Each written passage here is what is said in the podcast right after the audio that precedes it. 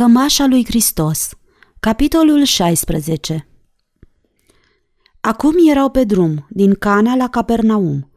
Poteca îngustă pe unde umblau urca din ce în ce mai sus, iar uneori cobora adânc în văi, ca totuși să urce mereu spre platourile acoperite de verdele măslinilor, care se întâlneau cu azurul cerului și se amestecau printre norii albi și nemișcați. Drumul era foarte obositor și făceau dese popasuri pentru a se odihni. Pe măsură ce umbrele se întindeau mai departe spre răsărit, cei doi bărbați urcau tot mai din greu cu astele prăpăstioase ale munților, lăsând caravana foarte departe în urma lor. Nu mai aveau mult ca să ajungă sus pe creste. Iosif îi spusese că vor poposi sub peretele unei stânci pe care o vedeau de două ceasuri în fața lor, în apropiere, spunea el, este un izvor și pășune grasă și spera să găsească locul neocupat. Cunoștea bine această regiune și poposise de multe ori în apropierea acestei stânci. Împrejur se deschidea o vedere impresionantă care îi făcuse plăcere și lui Isus. În timpul acestui drum prin Galileea, Marcelus dăduse foarte puțină atenție frumuseților naturale pe lângă care trecea – Până acum peisajul îi se păruse lipsit de importanță și fusese mereu preocupat de scopul adevărat pentru care pornise la drum. Pe el nu-l interesase până acum această provincie, cu țarinile pline de polovani, cu viile mărunte și căsuțele adormite între împrejurimile joase de piatră. Pe el îl interesase numai bărbatul acela misterios, care înaintea lui bătătorise aceste drumuri cotite, urmat de miile de oameni care se țineau de el în toate părțile. În timpul acelei zile moleșitoare, cu urcușul ei obositor, nu putea să-și imagineze nici numărul, nici dispoziția acestor oameni care îl urmaseră.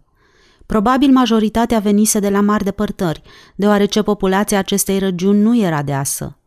Nu era ușor nici să-și imagineze freamătul acestei mulțimi care se îmbrâncea și țipa împrejurul lui. Galileenii pe care îi întâlnise până acum nu îi se păruseră entuziaști și nici expansivi, ci mai curând calmi și neîncrezători. Femeia aceea bătrână și ostenită care se sprijinea în sapă, când trecuseră adineauri prin fața grădinii ei, se repezise oare și ea din bucătărie, lăsând ciorba de amiază pe foc pentru a se amesteca între oamenii care porniseră la drum împreună cu el? Bărbatul acela cu barbă, probabil soțul ei, care este în livadă și trage brazde de fân cu coasa moștenită de la părinții lui, o fi alergat oare și el gâfâind pe urma oamenilor care treceau și și-o fi făcut și el loc printre ei ca să poată vedea chipul lui Isus? Era aproape de necrezut că populația acestei provincii liniștite și adormite a putut fi trezită din letargia ei seculară și transpusă într-o stare de emoție intensă. Însuși Iosif, când se gândea la ce s-a întâmplat, clătina din capul zbârlit și spunea că este mai presus de înțelegerea lui. Îți vine să crezi, spunea Iosif, că ai trecut printr-o serie de minuni, deoarece foarte mulți oameni ajunseseră într-o stare de isterie și povesteau tot felul de întâmplări neobișnuite, dintre care unele n-au putut fi controlate niciodată. Atmosfera a trepidat de zvonuri năstrușnice. Se spunea că s-au găsit câțiva nazarineni care au afirmat că Isus, pe vremea când era copil de seama lor, a luat în mână o bucată de lut pe care l-a frământat și a făcut din el câteva păsărele, iar după aceea le-a dat viață și au zburat numai decât. Astfel de povești poți auzi destule, dar ele n-au contribuit la altceva decât să tulbure ideea pe care oamenii și-au făcut-o despre el și să-l prezinte, mai ales în fața oamenilor cu judecată, drept un farsor. Dar mulțimile entuziaste, alcătuite din mii de oameni care îl urmaseră pe Isus zi de zi, indiferente la foame și lipsuri, întreaga Galilee cunoștea adevărul, deoarece întreaga Galilee fusese martoră. Puteai să ai motive cât de întemeiate pentru a te îndoi de unele din aceste minuni, dar de aceasta nu te puteai îndoi, căci o vedeai cu ochii. Mica Galilee, cu obiceiurile ei patriarhale și primitive, cu dialectul atât de caragios încât toată Iudeea făcea haz pe socoteala lui, se trezise pe neașteptate. Renunțase la ocupațiile obișnuite. Toată lumea vorbea de avalma, cămilele rămaseră înhămate la roțile de irigație – Ușile rămaseră deschise, sculele aruncate pe jos, plugurile uitate în brazde, focurile aprinse în vetre. Toată lumea plecase de acasă, pe jos, călare, în cotige sau în cârje. Invalizii, care nu puteau fi lăsați singuri, erau întinși pe tărgi și luați la drum. Nimic nu mai interesa afară de tânărul acesta, care era de ajuns să te privească în luminile ochilor pentru a te face să te simți bine sau rușinat, sau să simți că te sugrumă ceva și că ai vrea să te bucuri și tu de vigoarea și de puritatea lui ca de floare. Acum, strălucitoarea lumină se stinsese. Oamenii se împrăștiaseră. Marele învățător murise. Galileea recăzuse în vechea ei somnolență și devenise aceeași regiune uitată de care nu se ocupa nimeni. Probabil înșiși galileenii își dădeau seama că sunt condamnați să trăiască în uitare, după ce trecuseră printr-o fază de înfrigurare neobișnuită. Marcelus ar fi dorit să constate ce a mai rămas din învățăturile lui Isus între oamenii aceștia. Firește, puteai avea toată încrederea în unii dintre ei, cei care îl cunoscuseră mai de aproape și care îi datorau partea cea mai mare din mulțumirea lor. Așa că aceștia își vor aduce aminte de el până în ziua când vor muri, cum ar fi cazul cu Miriam. Oare mai pot fi alții ca fata aceasta? Iosif îi spusese că unii dintre galileenii aceștia s-au schimbat atât de mult încât părea că s-au născut din nou. O parte dintre ei, care trăiseră cu mare greutate, învățaseră meserii noi. Cerșetorii începuseră și ei să lucreze și astfel să trăiască din munca lor. Alții, care fuseseră rușinea comunității, reușiseră să ajungă oameni respectați. Femei despre care toată lumea știa că sunt cu sufletul plin de o travă, ajunseseră să fie de o bunătate despre care vorbeau toți. Dar probabil majoritatea celor care îl cunoscuseră nu aveau puterea să mai respecte învățăturile lui. În această privință va fi obligat să-i mai ceară lui Iosif și alte informații. Ajunseseră acum pe culme și la fiecare pas pe care îl făceau, vederea devenea tot mai largă. Departe, spre miază noapte, se vedea un lanț de munți cu crestele acoperite de zăpadă. Ceva mai încolo se vedeau sclipind în lumina Sfințitului turnurile și cupolele unui oraș mai mare. Nu avea nevoie să mai întrebe ce oraș este, deoarece bănuia că trebuie să fie Tiberiada. Marcelus grăbi pasul pentru a putea merge alături de Iosif, care se apropia de marginea din partea de miază noapte a platoului și întorcea capul când spre dreapta, când spre stânga, uitându-se cu atenție în toate părțile, ca și când ar fi așteptat să întâlnească pe cineva aici. Cu totul pe neașteptate, Marcelus simți că îi se taie respirația când văzu că în fața lui se așterne priveliștea lacului, despre care de atâtea ori fusese vorba în timpul conversațiilor ce le avusese cu călăuza sa până acum. Partea cea mai mare din viața lui Isus se desfășurase în prejurul acestei mări interioare. Iosif se așeză pe pământ, simțindu-se ostenit și își încrucișă brațele pe piept, uitându-se mulțumit la peisajul din fața sa. Marcelus se întinse ceva mai la o parte și se propti în coate. Departe, în fundul zării, se vedea o pânză mică de corabie. În lungul țărmului se înșirau căsuțe cu acoperișurile joase, care ajungeau până la marginea apei. După o lungă tăcere, Marcelus păru că se trezește. Va să zic că aceasta este Marea Galilei, murmură el. Iosif dădu un cet din cap. Apoi făcu semn spre cea mai depărtată așezare omenească ce se putea vedea. Acela de acolo este Capernaum, zise el. Până acolo sunt opt mile. Cred că de lacul acesta, Iosif, trebuie să te lege multe amintiri duioase, zise Marcelus. Spune-mi, continuă el și făcu un gest în care îmbrățișă regiunea, Atitudinea oamenilor din părțile acestea s-a schimbat mult datorită învățăturilor lui Isus? Ar fi greu de spus, răspunse Iosif. Ei nu vorbesc prea mult despre el. Le e frică, deoarece forul roman este în imediată apropiere. Punând întrebări, ai putea foarte ușor să te alegi cu nemulțumiri grave. Eu nu sunt informat despre altceva decât despre ceea ce s-a întâmplat prietenilor mei. Cât vom fi în părțile acestea, voi încerca să vizitez pe unii dintre ei. Voi putea să-i văd și eu?" întrebă Marcelus. Numai pe foarte puțin dintre ei. Te voi duce să-l cunoști pe bătrânul Bartolomeu, așa cum ți-am făgăduit. El cunoaște o întâmplare pe care aș vrea să ți-o povestească. După ce îl voi asigura că nu este nicio primejdie, va consimți să-ți spună tot ce știe, zise Iosif, și, întorcându-se spre el, prin minte îi trecu ceva și zâmbi. Poate te va interesa să afli cum s-a întâlnit Bartolomeu cu Isus prima dată. Într-o dimineață, bătrânul însoțit de Filip trecea prin fața casei lui. Isus i-a făcut semn cu mâna și i-a spus pe un ton mulțumit. Pacea fie cu tine, Natanail. Cum adică? Nu-l chema Bartolomeu? întrebă Marcelus mirat. Tocmai aceasta este partea hazlie a întâmplării, răspunse Iosif râzând. La noi nu este obiceiul ca oamenilor în vârstă să li se spună pe nume. Nu cred că bătrânul Bartolomeu să fie auzit pe cineva spunându-i Natanail de mai bine de 20 de ani. Cum se poate ca acest tânăr străin să-și permită o astfel de îndrăzneală față de el? S-a simțit jignit? întrebă Marcelus și zâmbi. S-ar putea să se fi simțit jignit, dar în orice caz a rămas mirat. L-a chemat pe Isus să vină la el, probabil cu intenția de a-i spune câteva cuvinte cu privire la îndrăzneala lui. Mie mi-a spus Filip ce s-a întâmplat.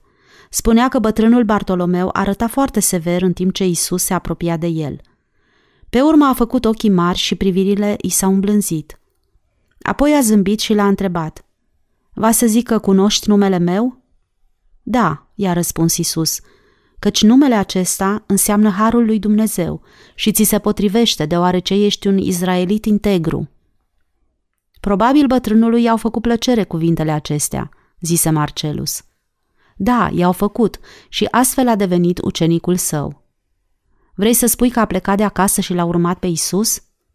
Da, întâmplarea aceasta are ceva cu totul neobișnuit – Bătrânul își ocupase de multă vreme scaunul din grădină și începuse să se gândească că viața lui era pe terminate. Dar cu toate acestea a plecat de acasă și l-a urmat pe Isus și vreme de aproape trei ani n-a lipsit de lângă el. A rămas același moșneag. Îi venea greu să țină pasul cu ceilalți. O stănea repede și gâfâia în mers ca orice alt om în vârstă. Dar totuși a continuat.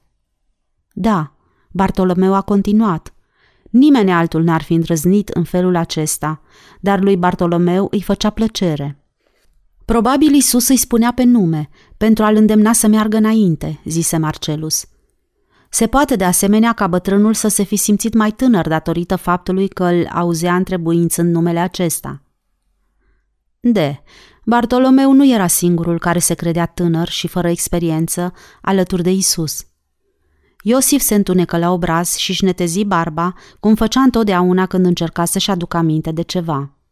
Cu excepția lui Ioan, toți prietenii mai apropiați și ucenicii lui Isus am fost mai în vârstă decât el, dar cu toate acestea ni se părea că este mai în vârstă decât noi cu foarte mulți ani. Uneori, când dispărea dintre noi pentru a se putea odihni vreme de un ceas, se întorcea ca să ne spună Haideți, copii, căci a sosit vremea să plecăm la drum. Dar nimeni nu zâmbea și nici nu îi se părea straniu auzindu-l că întrebuințează astfel de cuvinte. Se considera superior celorlalți? întrebă Marcelus. Iosif păru că se gândește la răspunsul ce va trebui să-l dea. Nu, nu se considera superior. Era sociabil. Simțeai dorința de a te apropia cât mai mult de el, ca și când ai fi așteptat să te ocrotească. Cred că acesta a fost motivul pentru care lumea se îngrămădea în prejurul lui atât de strâns încât de multe ori nu avea loc nici să se miște. Probabil pentru el situația aceasta a fost foarte grea, zise Marcelus. Nu a arătat niciodată obosit? Arăta foarte, foarte obosit, răspunse Iosif. Dar cu toate acestea nu protesta niciodată. Uneori oamenii se propteau cu umărul în cei din apropierea lor și își făceau loc, dând pe alții cu violență la o parte, dar nu le-au auzit niciodată ocărând pe cineva. Nu ți s-a întâmplat niciodată să vezi câte un cârd de puișori care se urcă unul peste altul ca să poată ajunge sub aripile cloștii? Cloșca pare că nici nu vede ce se întâmplă, ci se mulțumește să-și înfoaie penele ca ei să poată intra la căldură. El avea aceeași atitudine, iar în privința raporturilor dintre noi și el, acestea erau aceleași ca dintre puișori și cloșcă. Foarte straniu, murmură Marcelus îngândurat.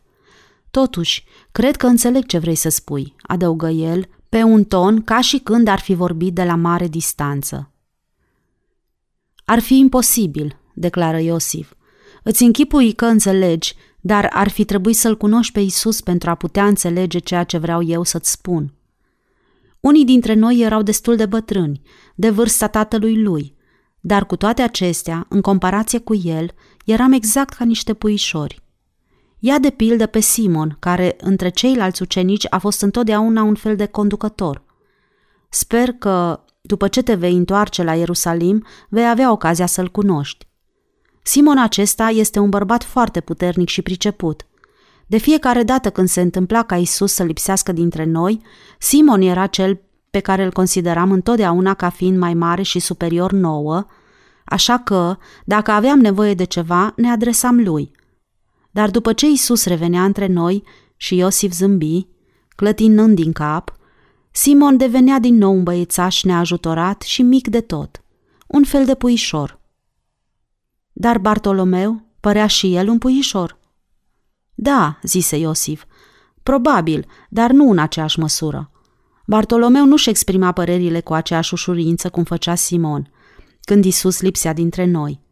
El nu era obligat să se gândească atât de departe ca Simon.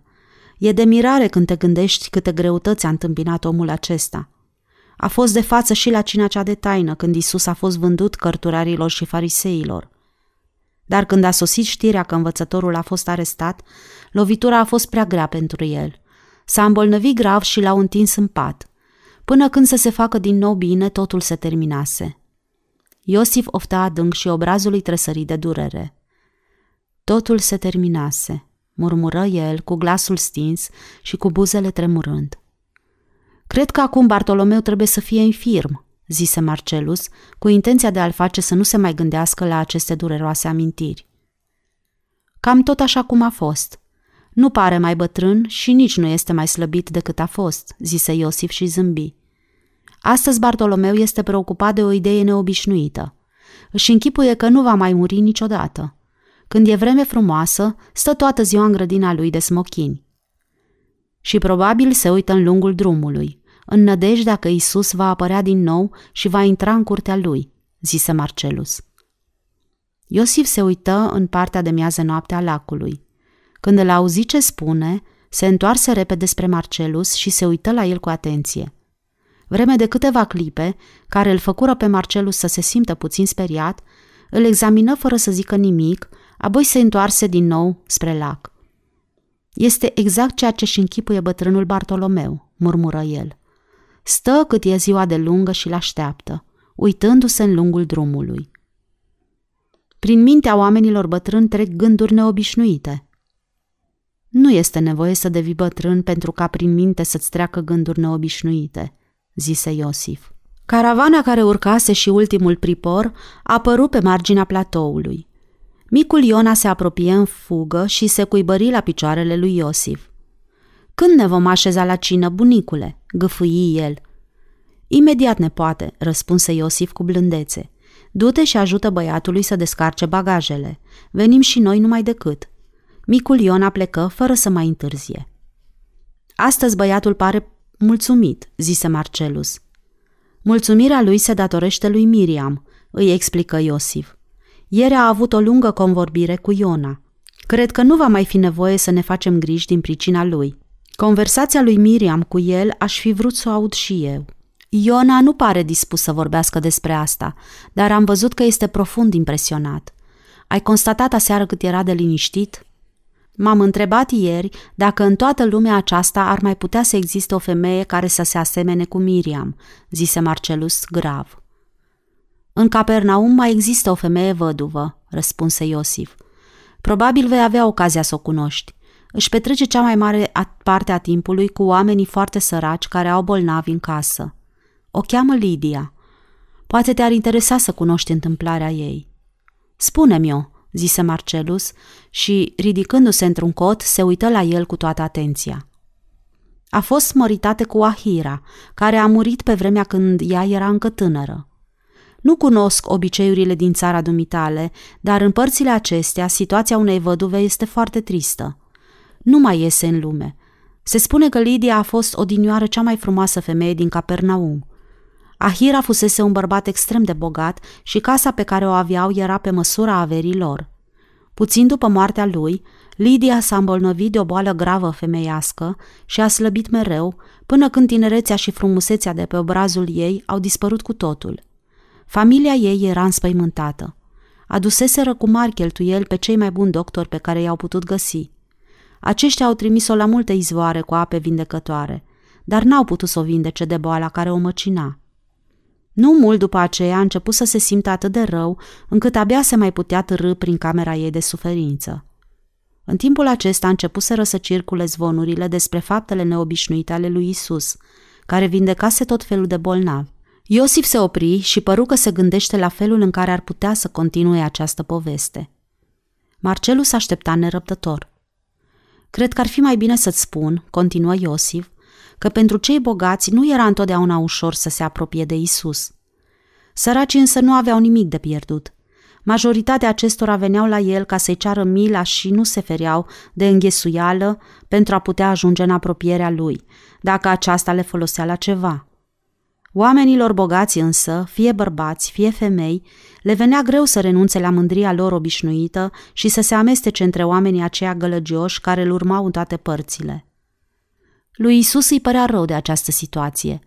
De multe ori consimțea să stea de vorbă târziu, noaptea, cu oamenii de seamă, tocmai atunci când el ar fi avut cea mai mare nevoie de odihnă. Oameni care ar fi dorit să-și primească vindecarea, fără să afle nimeni? întrebă Marcelus. Fără îndoială, dar cunosc și câteva cazuri când oameni cu mare trecere, care nu sufereau de nicio boală, l-au poftit pe Isus în casele lor pentru a sta cu el de vorbă vreme îndelungată. Într-un rând l-am așteptat în fața porții de la casa lui Nicodim Ben Gorion, cel mai bun avocat din această regiune, până când începuseră să cânte cocoșii de ziua. Nicodim nu era bolnav, cel puțin trupește, după cât știam noi. Nu s-ar putea ca el să-l fi prevenit pe Isus să-l își înceteze activitatea? întrebă Marcelus. Nu cred. În noaptea aceea Nicodim l-a însoțit până la poartă. Isus vorbea cu el pe un ton foarte grav. Când s-au despărțit, fiecare dintre ei a întins mâna și a pus-o pe umărul celuilalt. La noi așa ceva nu se întâmplă decât între oamenii egali.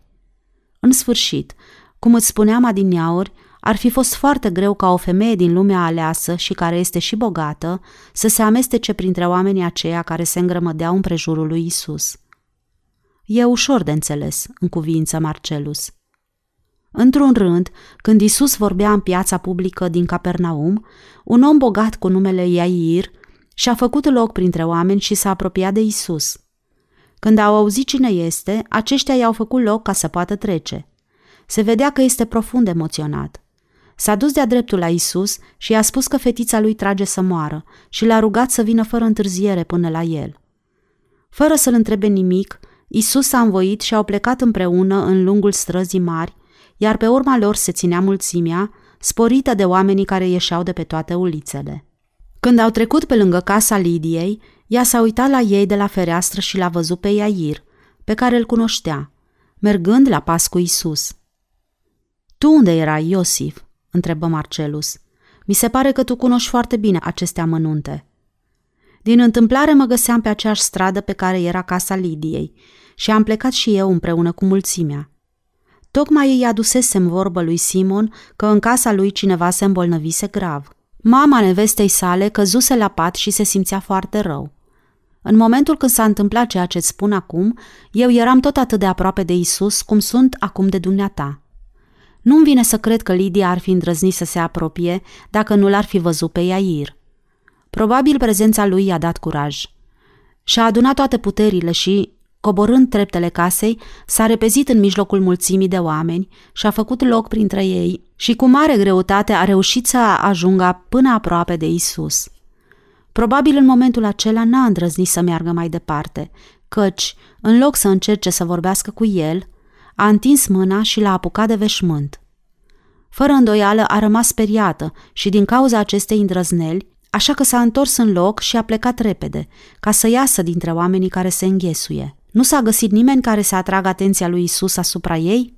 întrebă Marcelus. Înghesuiala era prea mare, lumea țipa și totul s-a petrecut foarte repede, așa că ea a avut vreme să dispară.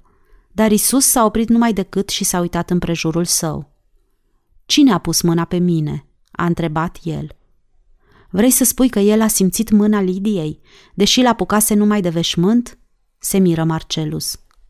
Iosif dădu din cap și continuă. Simon și Filip i-au atras atenția că lumea împrejurul lui se înghesuie, așa că, chiar fără să vrea, oamenii s-au atins de el. Dar Isus nu s-a mulțumit cu această explicație și în timpul cât a stat așa, s-a auzit țipătul chinuit al femeii. Lumea s-a despărțit în două, ca ea să se poată apropia de el. Momentul acesta a fost probabil foarte greu pentru Lidia, căci până acum trăise o viață de chimnicie și de asta dată era obligată să se arate în văzul tuturor. Oamenii au tăcut imediat. Adunându-și amintirile și povestindu-le în felul acesta, glasul lui Iosif aproape se stinsese. În vremea aceea am văzut multe întâmplări impresionante, adăugă el, dar niciuna n-a fost atât de mișcătoare. Lidia s-a apropiat încet, cu trupul frânt de mijloc și și acoperise ochii cu palmele. A îngenunchiat în fața lui Isus și a mărturisit că ea a fost cea care l-a apucat de haină. Apoi a ridicat ochii spre el și în timp ce lacrimile îi curgeau pe obraz, a strigat. Învățătorule, m-am vindecat de boala de care am suferit. Copleșit de emoția acestei întâmplări, Iosif se opri și șterse lacrimile, apoi făcu un efort ca să-și poată stăpâni glasul și continuă. Toți cei de față au rămas profund impresionați. Până și Isus, care întotdeauna era stăpânit, era atât de mișcat încât ochii s-au umplut de lacrimi când a plecat fruntea și s-a uitat la Lidia. Marcelus, femeia aceea ridicase obrazul în sus și se uita la el, ca și când s-ar fi uitat în lumina orbitoare a soarelui. Trupul îi se cutremura de suspine, dar obrazul ei radia de mulțumire. Era un spectacol mișcător. Te rog, continuă, zise Marcelus când constată că Iosif s-a oprit. A fost o scenă extrem de duioasă, adăugă el cu glasul stins. Isus a întins amândouă mâinile spre ea și i-a ajutat să se ridice în picioare. Apoi, ca și când ar fi vorbit cu un copil care a venit la el plângând, i-a spus Liniștește-te, fica mea, și pleacă în pace. Credința ta te-a mântuit. Aceasta este cea mai frumoasă povestire pe care am auzit-o până acum, declară Marcelus cu convingere. Nici eu nu-mi pot da seama ce m-a determinat să-ți povestesc această întâmplare, îngână Iosif. N-aveam niciun motiv să-mi închipui că vei putea să crezi că Lidia s-a vindecat numai datorită faptului că a pus mâna pe veșmântul lui Isus. Apoi așteptă curios să vadă ce va mai spune Marcelus. Era mai presus de orice îndoială că povestea pe care i-o spusese acum fusese impresionantă. Ca să crezi temenicia ei, asta era cu totul altceva.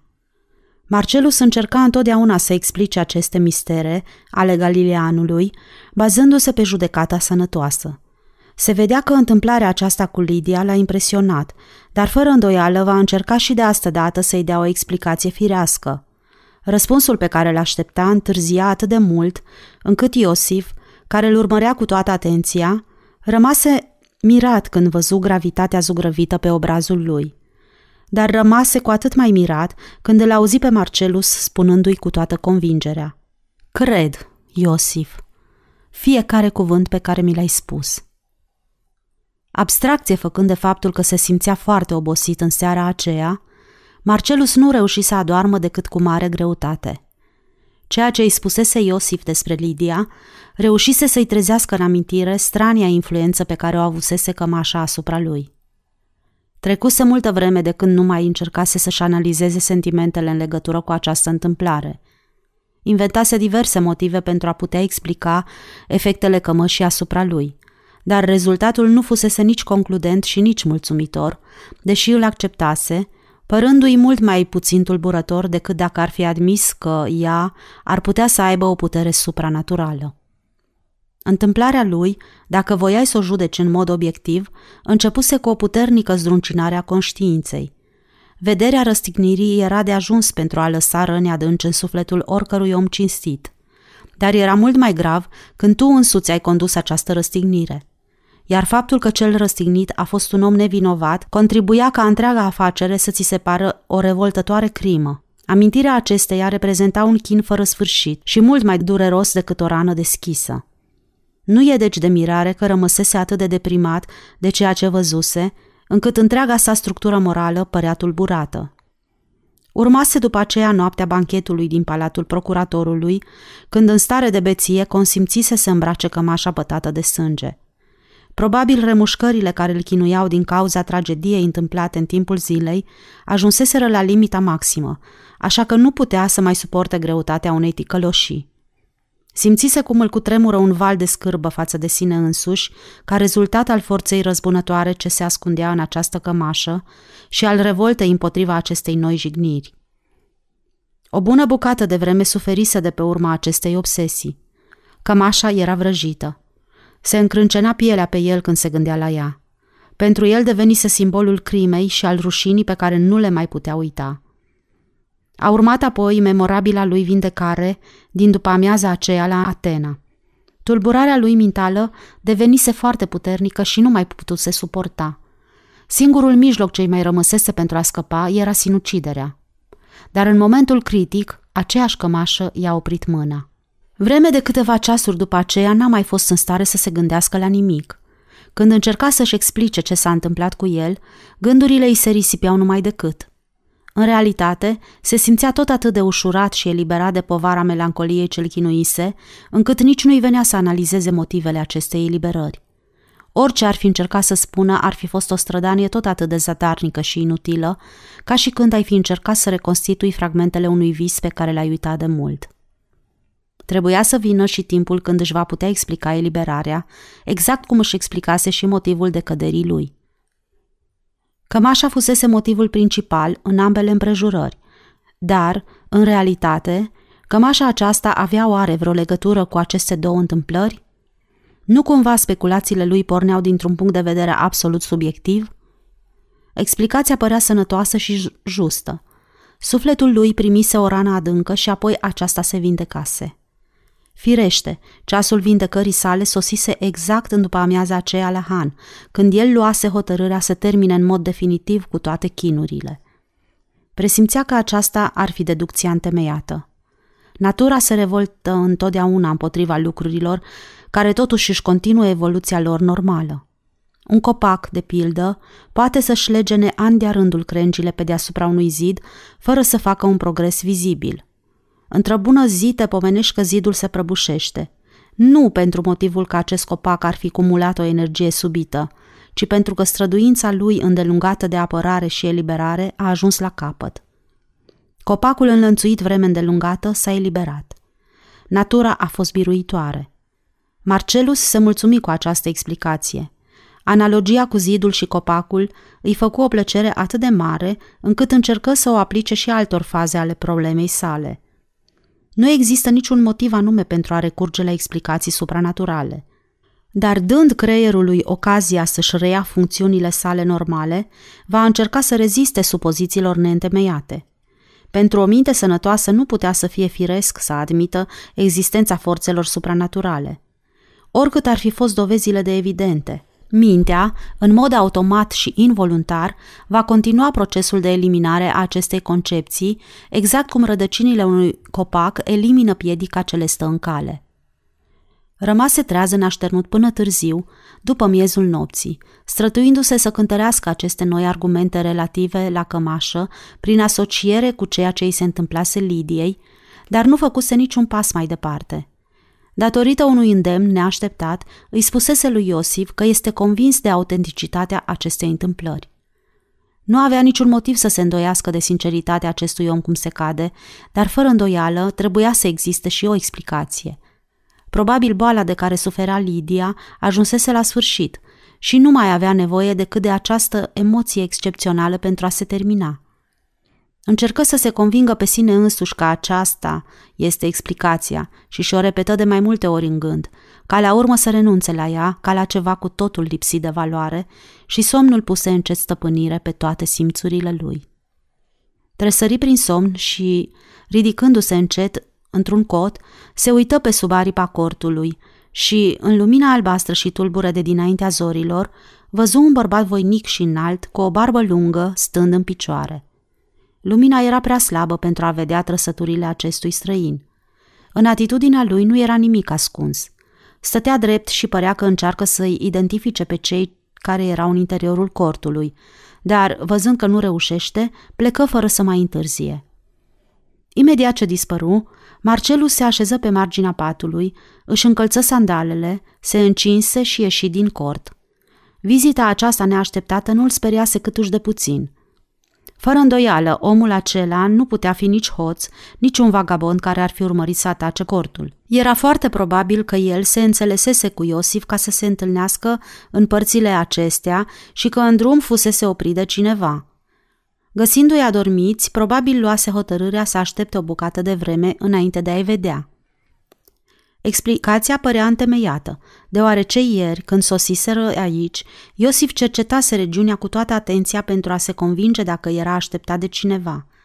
Deși era un obicei al său să cerceteze regiunea cu privirea de fiecare dată când ajungeau pe vârful unei înălțimi, de unde vederea se deschidea mai largă, la fel ca și atunci când, ajungând la o răscruce de drumuri, se întorcea și se uita înapoi. De asemenea, tresărea când auzea deschizându-se câte o ușă în apropierea lui. După ce ieși din cort, constată că era prea întuneric pentru a cerceta terenul în căutarea misteriosului vizitator – se îndreptă încet spre marginea de miază noaptea platoului, unde se oprise ieri împreună cu Iosif. Departe, la răsărit, descoperi clipirea tulbure a lacului și albastrul început să se desprindă din zarea cenușie care se limpezea și ea, descoperind o panglică subțire și albă ce tremura în înălțimi. Degete transparente păreau că se întinde dincolo de piscurile acoperite de zăpadă și aruncă un snop de fire de aur în sus – Marcelus se așeză ca să urmărească revărsatul zorilor. La o depărtare de vreun stadiu, îl văzu și pe vizitatorul său nocturn care aștepta și el cu fața spre răsărit, fără să-și dea seama că este observat de cineva în apropierea lui. Probabil, fascinat de peisajul ce se pregătea de la răsărit, stătea nemișcat și cu mâinile uriașe petrecute împrejurul genunchilor. După ce lumina se mai limpezi, Marcelus constată că drumețul era prost îmbrăcat și nu avea la el nicio traistă. Pe semne era originar din părțile acestea și de meserie pescar, judecând după căciula trasă adânc peste urechi, care era caracteristică marinarilor. Pentru a nu-i da impresia că încearcă să-l spioneze, Marcelus tuși zgomotos. Străinul întoarse capul încet, apoi se ridică în picioare și se apropie. După aceea se opri și așteptă ca tânărul roman să înceapă vorba. Cine ești dumneata?" întrebă Marcelus. Și ce cauți?" Nou sositul zâmbi și își trecu mâna prin barbă, apoi își smulse căciula de pe cap și părul în inele îi se răsfiră pe umeri. Hainele acestea mă ascund mai bine decât mi-am închipuit eu, răspunse el râzând. Demetrius, exclamă Marcelus și, sărind în picioare, își strânse mâinile. Demetrius, cum de ai reușit să dai de urma mea? Ai întâmpinat vreun neajuns pe drum? Nu cumva ești urmărit? De unde ai luat hainele acestea ponosite? Ești flămând? Ieri după amiază am aflat în Cana că ai plecat spre Capernaum. N-am avut prea multe neajunsuri și nici nu sunt urmărit. Hainele, adăugă Demetrius și ridică brațele ca să-i arate mânecile peticite în coate, Nu crezi că sunt destul de bune pentru un vagabond? De mâncat am mâncat aseară foarte bine. Băiatul care păzește măgărușii m-a ajutat să-mi pregătesc mâncarea și mi-a dat o pătură. De ce n-ai venit la mine și de ce nu m-ai trezit? Voiam să te văd singur, stăpâne, înainte de a-l întâlni pe Iosif. În cazul acesta continuă și spunem ce ai de spus, căci el s-ar putea trezi imediat, îl îndemnă Marcelus. Stefanos ți-a vorbit de fuga mea din Ierusalim? Ai mai fost pe acolo?" îl întrerupse Marcelus. N-am fost, stăpâne. Am reușit să-i trimit lui Stefanos o scrisoare și mi-a răspuns, descriindu-mi în toate amănuntele întâlnirea pe care ați avut-o. Răspunse Demetrius și își examină stăpânul din cap până în picioare. Arăți foarte bine, stăpâne, deși mi se pare că ai mai pierdut ceva din greutate. Datorită marșului pe care l-am făcut, îi explică Marcelus. Drumurile pe jos fac bine trupului. Continuă ce ai să-mi spui, căci prea mult timp nu vom avea. Demetrius încercă să-i spună cât mai pe scurt. Fugise la Iopa în nădejdea că îl va putea întâlni la debarcare.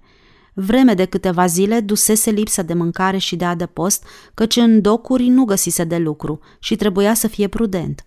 Într-o dimineață am văzut un om în vârstă târând o legătură de piei crude, continuă el. Mă simțeam atât de dezdăjduit încât m-am repezit și am luat pieile acelea prost mirositoare în spinare și le-am dus până în uliță. Bătrânul evreu mergea alături de mine și murmura fără întrerupere.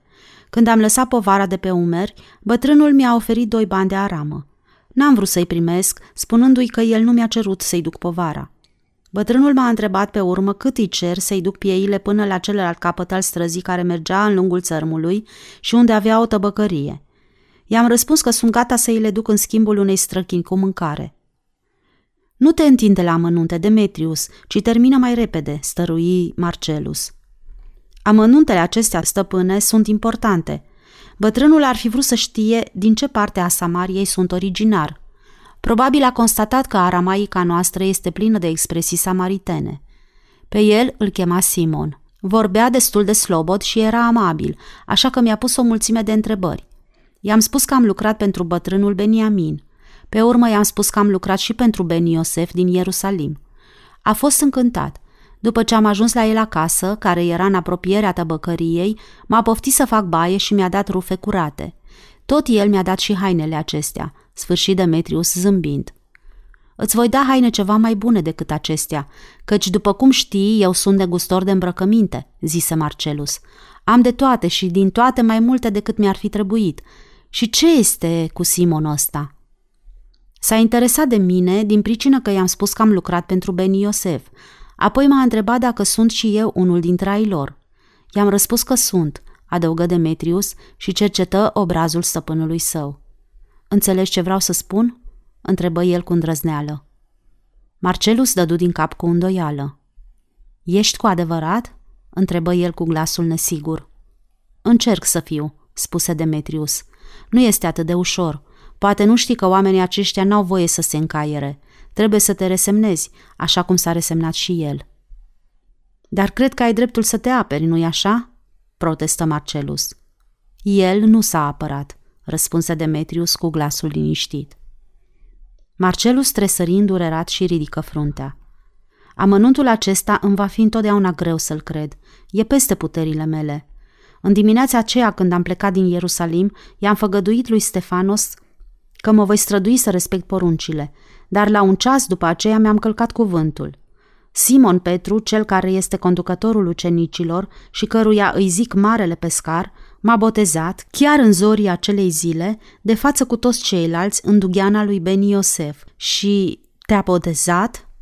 Mirarea lui Marcelus păru atât de caragioasă, încât Demetrius zâmbi, deși se străduia să rămână serios. M-a botezat cu apă, îți toarnă apă în creștetul capului sau te bagă întreg în apă, după cum le vine mai ușor. Apoi îți spun că ești purificat în numele lui Isus. Asta înseamnă că faci parte dintre ei și că vei fi obligat să urmezi învățăturile lui Isus. Demetrius clătină din cap cu părere de rău și adăugă. Dar înainte de a mi se usca părul de pe creștet, m-am și încăierat cu cineva. Marcelus încercă să-l liniștească, dar nu se putu stăpâni să nu râdă. Ce s-a întâmplat? Demetrius început să-i spună ce a făcut. Legionarii au obiceiul să oprească oamenii pe care îi întâlnesc în drum și le poruncesc să care bagajele pe care le au. O matahală de soldat a ieșit în calea lui Demetrius și i-a cerut să-i ducă legătura pe care o avea, dar el a refuzat. Soldatul a încercat să-l lovească cu sulița, însă el s-a ferit din cale, așa că legionarul s-a repezit la el a doua oară. I-am luat sulița din mână și am rupt-o continuă Demetrius. Probabil dându-i cu ea în cap, insinuă Marcelus. N-a fost nici prea rezistentă, stăpâne.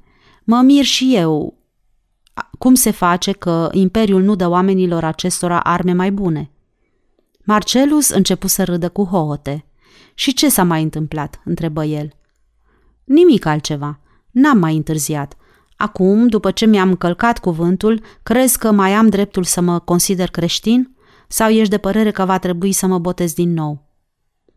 Nu știu ce ți-aș putea răspunde, murmură Marcelus. Ce înseamnă cuvântul acesta creștin? Acesta este noul nume al celor care cred în învățăturile lui Isus. Lui Isus îi spun Hristos, ceea ce înseamnă unsul Domnului.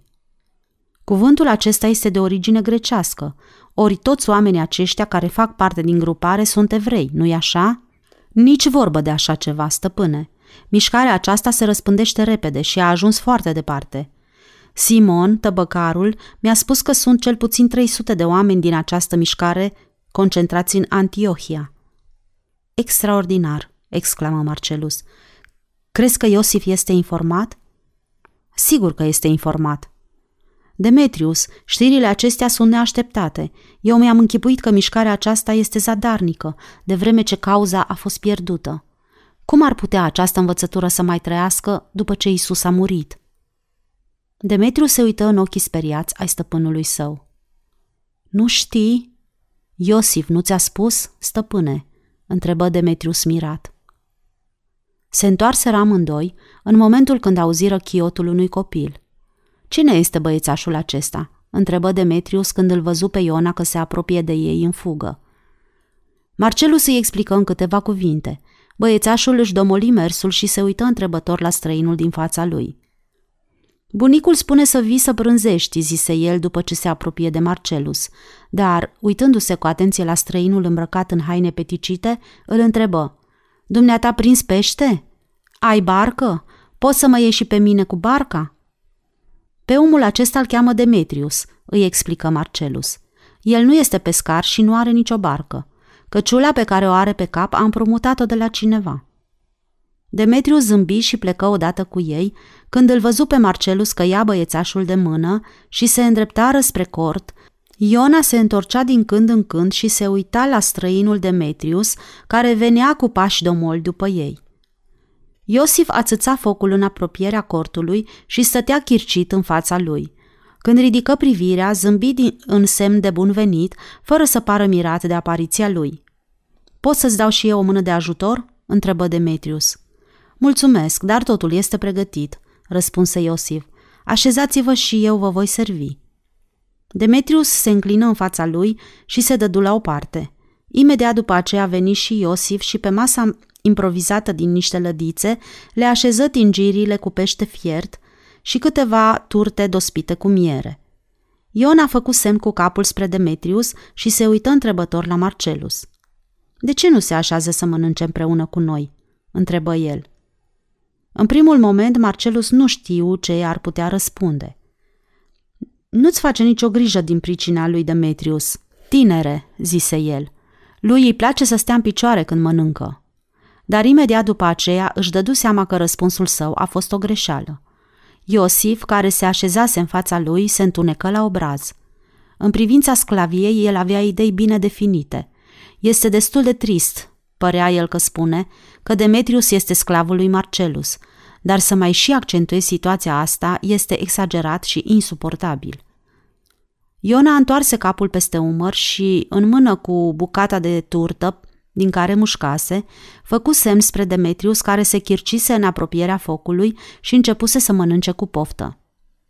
Omul acela de colo, bunicule, stă în picioare, strigă el cu glasul subțire de copil. Nu ți se pare caragios? Nu, murmură Iosif, nu mi se pare caragios. Spunând vorbele acestea, se ridică de la masă și se opri alături de Demetrius. Marcelus își zise că nu era necesar să dea importanță acestui incident și începu să vorbească cu Iona pentru a-l determina să se gândească la altceva. Demetriu se uită la obrazul întunecat al lui Iosif și zâmbi. Nu e nevoie să te mai gândești la situația aceasta, a raporturilor dintre sclav și stăpân, îi spuse el cu glasul stins. Stăpânul meu este un om cum se cade și plin de atenții.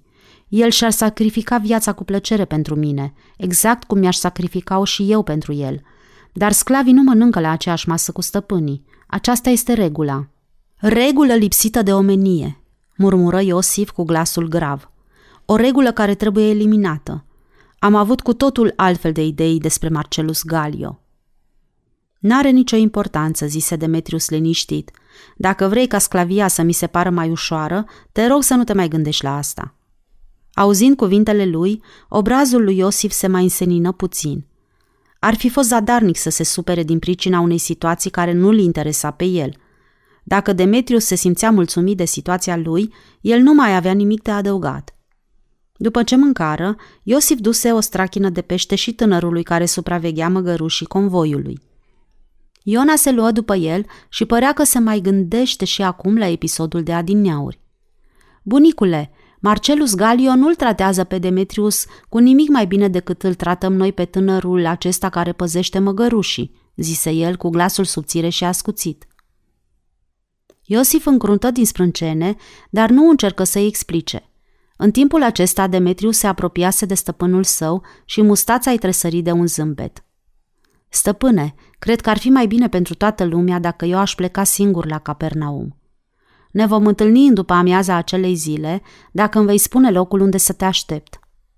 Foarte bine, consimți Marcelus. Întreabă-l pe Iosif unde va voi să poposească. Dar ești sigur că va fi prudent să te arăți în Capernaum? După cum bine știi, acolo este un fort. Voi fi cu ochii în patru, stăpâne, îi făgădui Demetrius. Ia banii aceștia, îi spuse Marcelus și îi puse în palmă o mână de monede și ocolește fortul cât mai departe. Demetrius, care n-avea de cărat niciun bagaj, coborâ repede serpentina ce șerpuia pe coasta muntelui și ajunse în vale. Era cald, își dezbrăcase levita și o împăturise sub soară împreună cu căciula. Țărmul lacului din partea aceasta era deșert și nelocuit – se dezbrăcă numai decât și, intrând în apă, începu să zburde și să se dea peste cap, întocmai ca un delfin, apoi începu să noate, simțindu-se mulțumit de baia aceasta rece și sărată. După ce ieși din apă, își trecu degetele prin păr și soarele fierbinte îi luscă înainte de a ajunge până la hainele lăsate grămadă pe țăr. Orașul Tiberiada lucea alb în lumina soarelui de amiază. Palatul de marmură al lui Irod Antipa era cam la jumătate din înălțimea colinei, destul de departe de celelalte reședințe impunătoare, ai căror pereți reflectau lumina orbitoare. Lui Demetrius îi se păru că vede valurile de căldură cum tremură împrejurul acestei clădiri și se simți mulțumit că nu este obligat să locuiască în ea. Nu-l invidia câtuși de puțin pe Irod că se putea bucura de privilegiul de a-și petrece vara în această localitate dar probabil că familia lui plecase undeva într-o regiune mai răcoroasă, lăsând în urmă o armată de servitori ca să se certe, să asude și să fure, până când ogoarea se va mai domoli odată cu sosirea toamnei. Ajunsese acum în micul orășel pe care îl traversa mergând pe marginea lacului, unde văzu o mulțime de bărci trase pe țărm și tarabele negustorilor care duhneau a pește sărat. Din când în când, curioșii așezați cu picioarele încrucișate sub ei, în pragul dughenelor, se uitau mirați după el. Aerul era greu de mirosul fructelor putrede și al uleiului râncet care clocotea în tingirile de pe foc. Trecuseră câteva ceasuri de când prânzise și făcuse drum lung. Se opri în fața unei ospătării, dar bucătarul Oacheș îl amenință cu lingura de lemn pe care o ținea în mână când îl văzu îmbrăcat în zdrențele lui de vagabond, cu căciula jumulită pe cap și neavând nicio legătură. Vezi de drum, netrebnicule, strigă el, pentru tine nu se găsește nimic. Demetrius își sună banii în palmă și se strâmbă la el. N-ai de vânzare ceva hrană pe care n-ar mânca-o nici câinele?" întrebă Demetrius. Individul soios zâmbi numai decât, apoi ridică umerii și șferi coatele, cu mișcarea caracteristică evreului pe care el nu-l putuse suferi niciodată și care era în stare să dea în brânci imediat ce auzea clinchetul banilor. Cât ai clipi, se purta ca și când ar fi fost prietenul, fratele și stăpânul lui – dacă aveai bani, puteai să-l copleșești cu înjurături și să-l brutalizezi. Nu-l interesa câtuși de puțin și zâmbetul îi devenea mai larg, de vreme ce te simțeai dispus să cheltuiești. La mine nu este tocmai atât de rău, stăpâne, răspunse el și cu degetul mare al mâinii îi făcu semn spre taraba de alături. Mirosul acesta care infectează aerul vine de la vecinul de alături, care prăjește ceva în ulei. Apoi, ridicând un ceaun afumat de pe pirostrii, Amestecă în el cu lingura și, sugându-și buzele, adulmecă aerul. Este delicios, declară el. În clipa aceasta, un legionar, cu uniforma boțită și ochii umflați, se apropie din partea unde era lacul și se propti cu un cot în teșghea, adulmecând aerul îmbibat de grăsimi arse. Uniforma lui era plină de pete. Probabil adormise acolo unde căzuse în seara din ajun și acum se trezise răscolit de foame – se întoarse spre Demetrius și se uită la el încruntat. Vrei un castron din ciorba asta gustoasă, centurionule?" îl pofti ospătarul. Ciorbă de miel cu tot felul de mirodenii. Un castron mare costă numai doi bani de aramă." Lui Demetrius îi veni să râdă. Va să zică centurionule. Ce îl împiedicase pe negustorul acesta să meargă chiar mai departe și să-i spună legatule? Dar probabil că el știa până unde poate să meargă când voia să măgulească pe cineva. Legionarul îi trase o înjurătură și își trecu mâna vânjoasă peste fruntea legată cu o bandă murdară. Ospătarul luă în mână un castron și făcu un semn ispititor către Demetrius, care se încruntă și clătină din cap. Mie nu-mi trebuie așa ceva, răspunse el și vru să plece. Mie poți să-mi dai, zise legionarul și își scoase punga fleșcăită în care nu se mai găsea niciun ban. Obrazul ospătarului deveni prelung, dar nu îndrăzni să refuze cererea acestui legionar fără parale. Ridică din numer resemnat și după ce umplu pe jumătate un castron, îl puse pe masa murdară din apropierea legionarului. Afacerile merg atât de prost, scânci el. Tot atât de proastă este și ciorba ta, zise legionarul după ce sorbi o lingură plină. Nici sclavului aceluia nu-i trebuie ciorba asta. Sclav, stăpâne, se miră bucătarul și, proptindu-se de masa înaltă, se uită după Demetrius care cobora în josul drumului. Are o pungă plină de bani și după sunetul lor trebuie să fie bani buni. Fără îndoială i-a furat de la cineva. Legionarul lăsă lingura din mână și buzele ei se strâmbară într-un rânjet. Când după o noapte de absență un legionar se întorcea în fort aducând cu el un deținut, justificarea absenței devenea mai ușoară. Ei, mă, sclavule, ia vino încoace!" strigă el. Demetriu se opri, se întoarse în loc, păru că se gândește, apoi se apropie din nou. Ar fi fost zadarnic ca aici, în apropierea fortului, să încerce să fugă. Pe mine mai chemat?" întrebă el cu glasul liniștit. Ia să-mi spui, cum se face că ești singur aici în orașul Tiberiada?" întrebă legionarul și-și trecu palma peste bărbia țepoasă. Unde este stăpânul tău? Doar nu vrei să afirm că nu ești sclav, când ai urechea spintecată. Stăpânul meu este în drum spre Capernaum. Pe mine m-a trimis înainte ca să găsesc un loc potrivit pentru a putea poposi. Răspunsul îi se păru destul de întemeiat și legionarul mai luă o lingură de ciorbă din castron și o duse la gură. Cine este stăpânul tău, străine, și ce face la Capernaum? Un cetățean roman care face negoți. Acestea sunt vorbe. Ce fel de marfă ar putea găsi un cetățean roman în Capernaum? Țesături de casă, răspunse Demetrius, scoarțe și veșminte din Galileea. Legionarul râse cu dispreț și începu să râcâie fundul castronului cu lingura. Eu știam că sclavii greci se pricep să mintă mai bine, murmură el. Probabil îți închipui despre mine că sunt prost. Un sclav îmbrăcat în zdrențe să caute un loc potrivit de popas pentru un roman care merge tocmai la Capernaum ca să cumpere îmbrăcăminte. Și cu atâția bani la el, interveni ospătarul cu glasul ascuțit. Trebuie să fie tâlhar. Taci, porcule, zbieră legionarul. Te-aș lua și pe tine dacă n-ai fi atât de murdar. Apoi se ridică în picioare, își trase banda de pe frunte pe o ureche, își săltă cingătoarea, râgâi odată zgomotos și făcu semn lui Demetrius să-l urmeze. Care este motivul că sunt oprit pe stradă?" întrebă Demetrius. Asta nu te privește," răspunse legionarul răstit. După ce vom ajunge la fort, n-ai decât să spui ce vei avea de spus. Apoi se smuci din numeri și apucă întins în lungul străzii, fără să se mai intereseze dacă Demetrius îl urmează sau nu. Demetrius ezită un moment, dar la urmă își zise că ar fi imprudent să încerce să o rupă la fugă pe o stradă unde te putea întâlni la fiecare pas cu patrule. Se va duce la fort și va încerca să-i dea de știre lui Marcelus. La marginea orașului Tiberiada se vedeau clădirile de piatră cenușie ale fortului, pe coasta unei coline aride.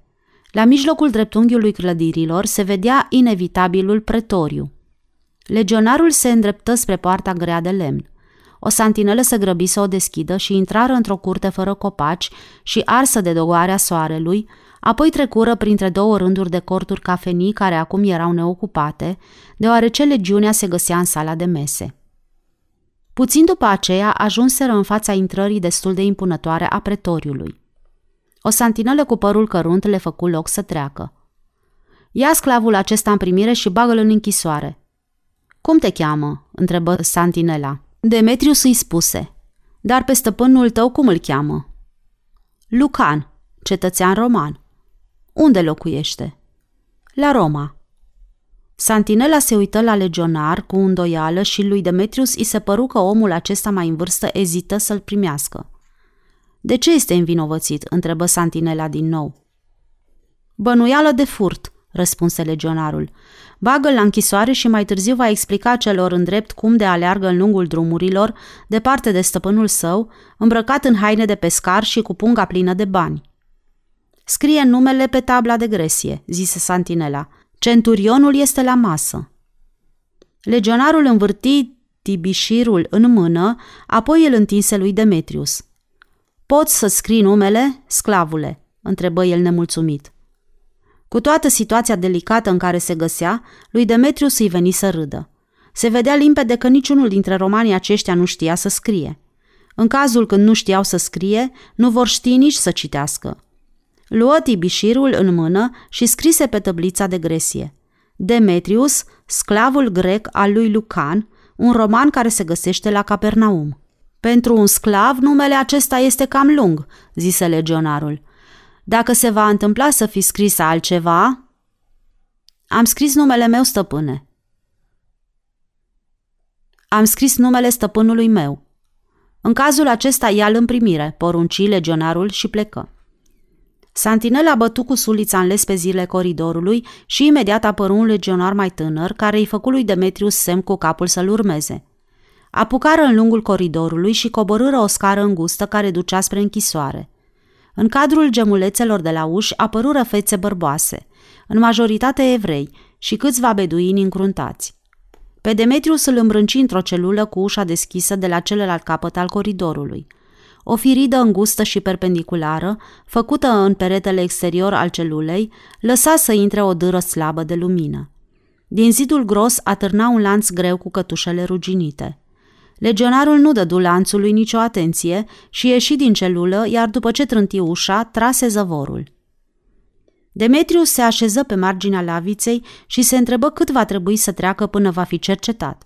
În aceeași clipă se gândi că legionarul biat ar fi putut să bănuiască ceva și în cazul acesta, dacă i-ar fi, dacă i-a șters numele de pe tabla de gresie, ar putea să rămână aici uitat pentru totdeauna. Poate ar fi bine ca la prima ocazie să încerce să evadeze.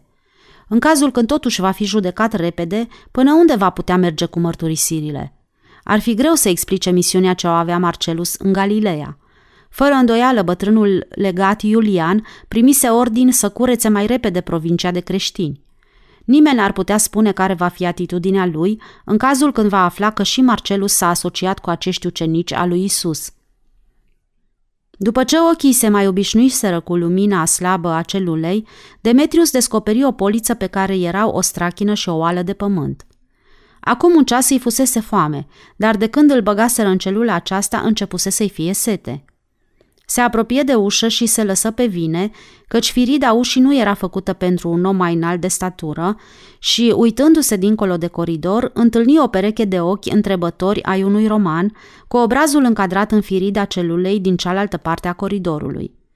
Ochii trebuie să... Ochii trebuia să fie ai unui tânăr de aceeași vârstă cu el și păreau înveseliți. Când ni se dă de băut și de mâncat?" Întrebă Demetrius vorbind cu el în latina vulgară. De două ori pe zi, răspunse tânărul cu amabilitate. Ar fi trebuit să vii de vreme, odată după răsăritul soarelui și odată la apusul soarelui. Lăudați fie zeii, mâine nu voi mai fi obligat să mănânc în celulă. Voi pleca astăzi după amiază, săptămâna mea s-a terminat. Eu nu pot să aștept apă până la apusul soarelui, îngână Demetrius. Fac prin soare pe zece sesterți că vei fi obligat să aștepți până când ți-o vor aduce, răspunse romanul și își îndreptă trupul, așa că acum nu-i se mai vedea decât tăblița de identificare, prinsă de un lănțișor petrecut în prejurul gâtului. Din ce legiune faci parte?" întrebă Demetrius, văzând că vecinul său este dispus să vorbească. Legiunea a 17, care este aici în fort. Și cum se face că nu ești în arestul legiunii și ești în închisoarea aceasta împreună cu oamenii civili? Arestul este supraîncărcat, răspunse legionarul râzând. S-a întâmplat vreo rebeliune? N-a fost rebeliune, răspunse legionarul. Au făcut o petrecere. Legatul Iulian a fost transferat la Ierusalim. Noul legat a adus cu el 50 de legionari de la fortul pe care îl comandase înainte ca să-l păzească pe drum – În timpul praznicului a curs vin din pelșug, dar tot așa a curs și sânge, deoarece detașamentul sosit din Minoa era format din oameni cârcotași. Din Minoa? exclamă Demetrius. Va să zic că noul legat este tribunul Paulus? Da, acesta este, răspunse legionarul, dar e foarte sever. Bătrânul Iulian proceda mai cu blândețe. Acesta nu strece nimic cu vederea. Cât despre încăierare, n-a fost nimic grav, câteva crestături de cuțit și câteva nasuri stâlcite. Unul din Minoa a rămas fără o bucată de ureche. I-am retezat-o chiar eu, adăugă el cu sfială, dar nu este prea grav rănit. Știa și el că asta s-a întâmplat fără să vreau anume să-l rănesc. Apoi făcu o scurtă pauză și adăugă. Constat că și pe tine te-a crestat cineva la ureche. Asta nu este o simplă întâmplare, răspunse Demetrius, și râse și el când văzule că legionarul zâmbește, închipuindu-și că a făcut o glumă reușită. Ce ai făcut? Ai încercat să evadezi?" întrebă el. Nu, plecasem la Capernaum ca să-l întâlnesc pe stăpânul meu. Va veni și te va scoate de aici. Nu-ți face nicio grijă din pricina asta. Stăpânul tău este roman?" Da, răspunse Demetrius, dar el nu știe că sunt aici. Apoi adăugă cu glasul în șoaptă. Nu s-ar putea să-i dai de știre? Ți-aș da bucuros ceva pentru această ostenială. Legionarul început să râdă batjocoritor. Asta este vorbă mare pentru un sclav. Cât ai vrea să-mi dai? Probabil doi dinari? Ți-aș da zece țechini. Din potrivă, nu-mi vei da nimic, deoarece eu nu am nevoie de astfel de bani, tinere. Banii nu i-am furat, protestă Demetrius. Mi-a dat stăpânul meu. În cazul acesta n-ai decât să-i păstrezi. Se răsti legionarul și se întunecă la față, apoi dispăru din fața Firidei. Demetrius se așeză abătut pe laviță. Era fript de sete. Sfârșitul capitolului 16